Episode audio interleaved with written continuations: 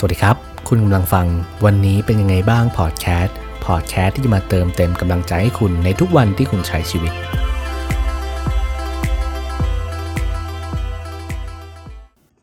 ใครๆก็อยากที่จะมีความสุขกันทั้งนั้นจริงไหมครับ แน่นอนว่าคุณก็อยากที่จะมีความสุข ผมเองก็อยากที่จะมีความสุข เราก็เชื่อว่าจริง ๆ ในโลกนี้ทุกคนก็หวังว่าชีวิตของตัวเองเนี่ยจะมีความสุขกันทั้งนั้น แล้วไอ้ความสุขที่เราวิ่งตามหาเนี่ย มันมีกันง่าย หรือว่าบางคนก็มียาก หรือว่าบางคนแทบไม่มีเลย มันเกิดขึ้นได้ยังไง วันนี้เราจะมาพูดในหัวข้อของการใช้ชีวิตที่เราควรที่จะต้องอยู่กับสิ่งแย่ๆบ้าง เพื่ออะไรกันล่ะครับ มันเป็นคำบอกที่แปลกเหมือนกันมีแต่คนบอกว่าเฮ้ยจงใช้ชีวิตที่มีความสุข แล้วเราจะมีความสุขจงอยู่กับคนที่มีความสุขแล้วเราจะมีความสุข แน่นอนว่าหลาย ๆ คนก็จะได้ยินอย่างนี้มาจาก ไลฟ์โค้ชบ้าง หนังสือที่แบบคอยตุ้นทำให้เราแบบมีแรงบันดาลใจมีความสุขมากๆ แต่น้อยคนนักนะครับที่จะบอกว่าเออจงมีชีวิตที่มันแย่บ้าง จงล้มเหลวบ้าง ผิดหวังบ้าง ก็จริงๆ ผมก็ไปอ่านเจอมาในหนังสือของคินซิงิเหมือนเดิมนะครับ ต่อจากepisode ที่แล้วนะครับ ส่วน episode นี้ก็จะเป็นตอนของที่ชื่อว่ามีชีวิตอยู่กับเรื่องเลวร้าย เออแปลกเนาะว่าจริงๆ ทุกคนก็จะบอกว่าเออจงมีความสุข ใช้ชีวิตให้มีความสุขใช้ชีวิตที่เต็มที่ แต่ไม่ค่อยมีคนสอนหรอกครับว่าอยู่กับเรื่องเลวร้ายบ้าง อยู่กับเรื่องแย่ๆบ้าง คือเราทุกคนนะมักจะคาดหวังสิ่งที่แบบไม่เป็นจริง คาดหวังว่าพรุ่งนี้เราจะมีความสุข คาดหวังว่าทั้งหมดของชีวิตเนี่ยมันจะมีแต่ความสุข จนเราลืมคิดไปครับว่า จริงๆแล้วเนี่ย ไอสิ่งที่เราตามหาอาจจะเป็นความเข้มแข็งก็ได้ ความเข้มแข็งเนี่ยมันเกิดขึ้นจากอะไร แน่นอนว่าในการที่เราล้มเหลวกับอะไรสักอย่าง ผิดหวัง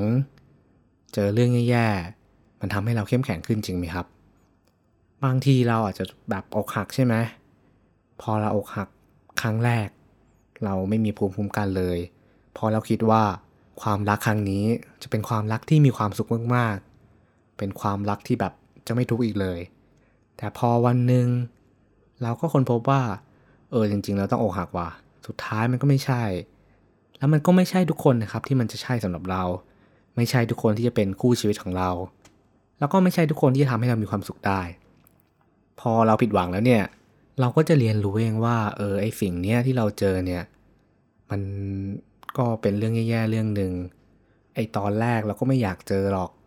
มีหลายคนก็มาแบบระบายเหมือนกันว่าอกหักทำไงดีวะ เจ็บปวด เสียใจ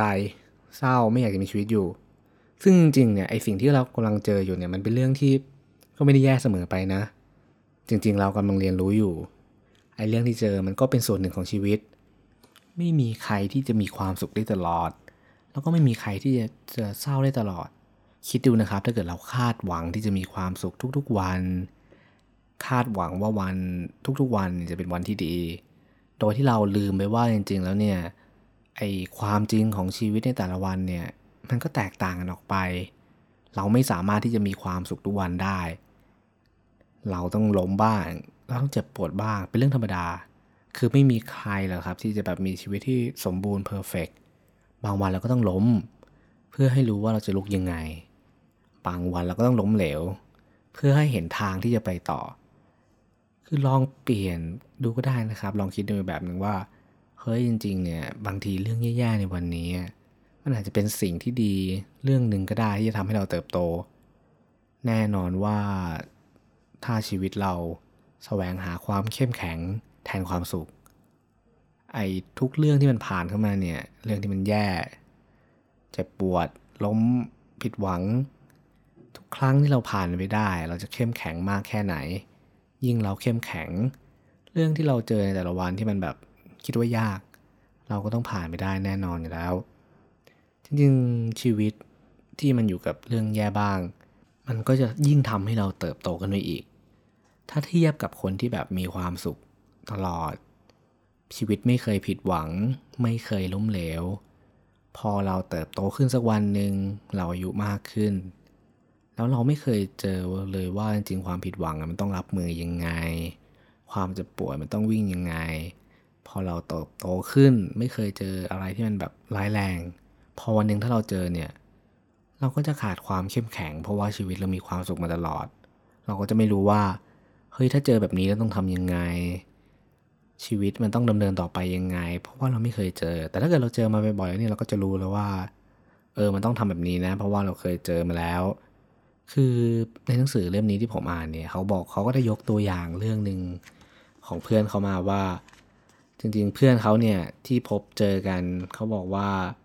เพื่อนเขาสูญเสียแม่ไปในอุบัติเหตุของรถยนต์บอกว่าเธอแตกสลายเป็นเสียงแววตาของเธอว่างเปล่า พูดคุยไม่รู้เรื่องร้องไห้จนตาแดงก่ำและสองมือทั้งสองเท้าสั่นตลอดเวลา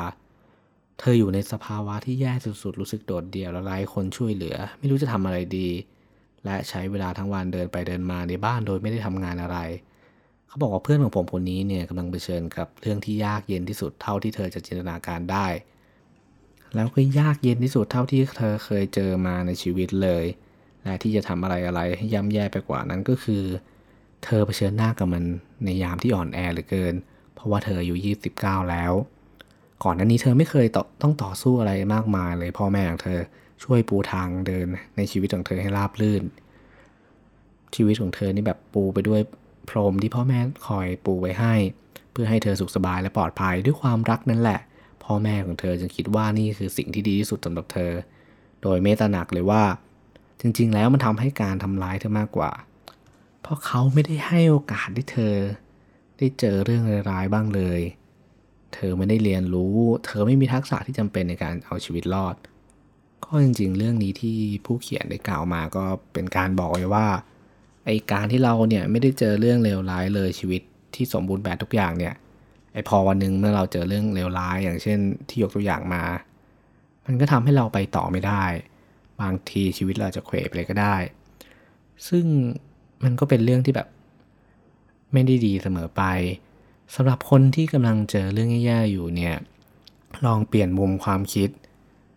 ดูว่าจริงๆ แล้วเนี่ยเราได้เรียนรู้อะไรจากมันบ้าง หลังจากผ่านไปได้เนี่ยเราจะเก่งขึ้นแค่ไหน แล้วเราจะทำยังไงกับปัญหาที่เราเจอได้บ้าง แน่นอนว่าบางทีมันอาจจะเป็นโอกาสที่เข้ามาเป็นความท้าทายที่ทำให้เราเนี่ยได้เก่งขึ้น เป็นความท้าทายที่ทำให้เราเนี่ย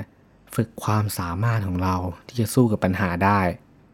หลังจากผ่านไปได้เนี่ยเราก็จะเป็นคนที่เก่งขึ้นอีกขั้นหนึ่งแน่นอน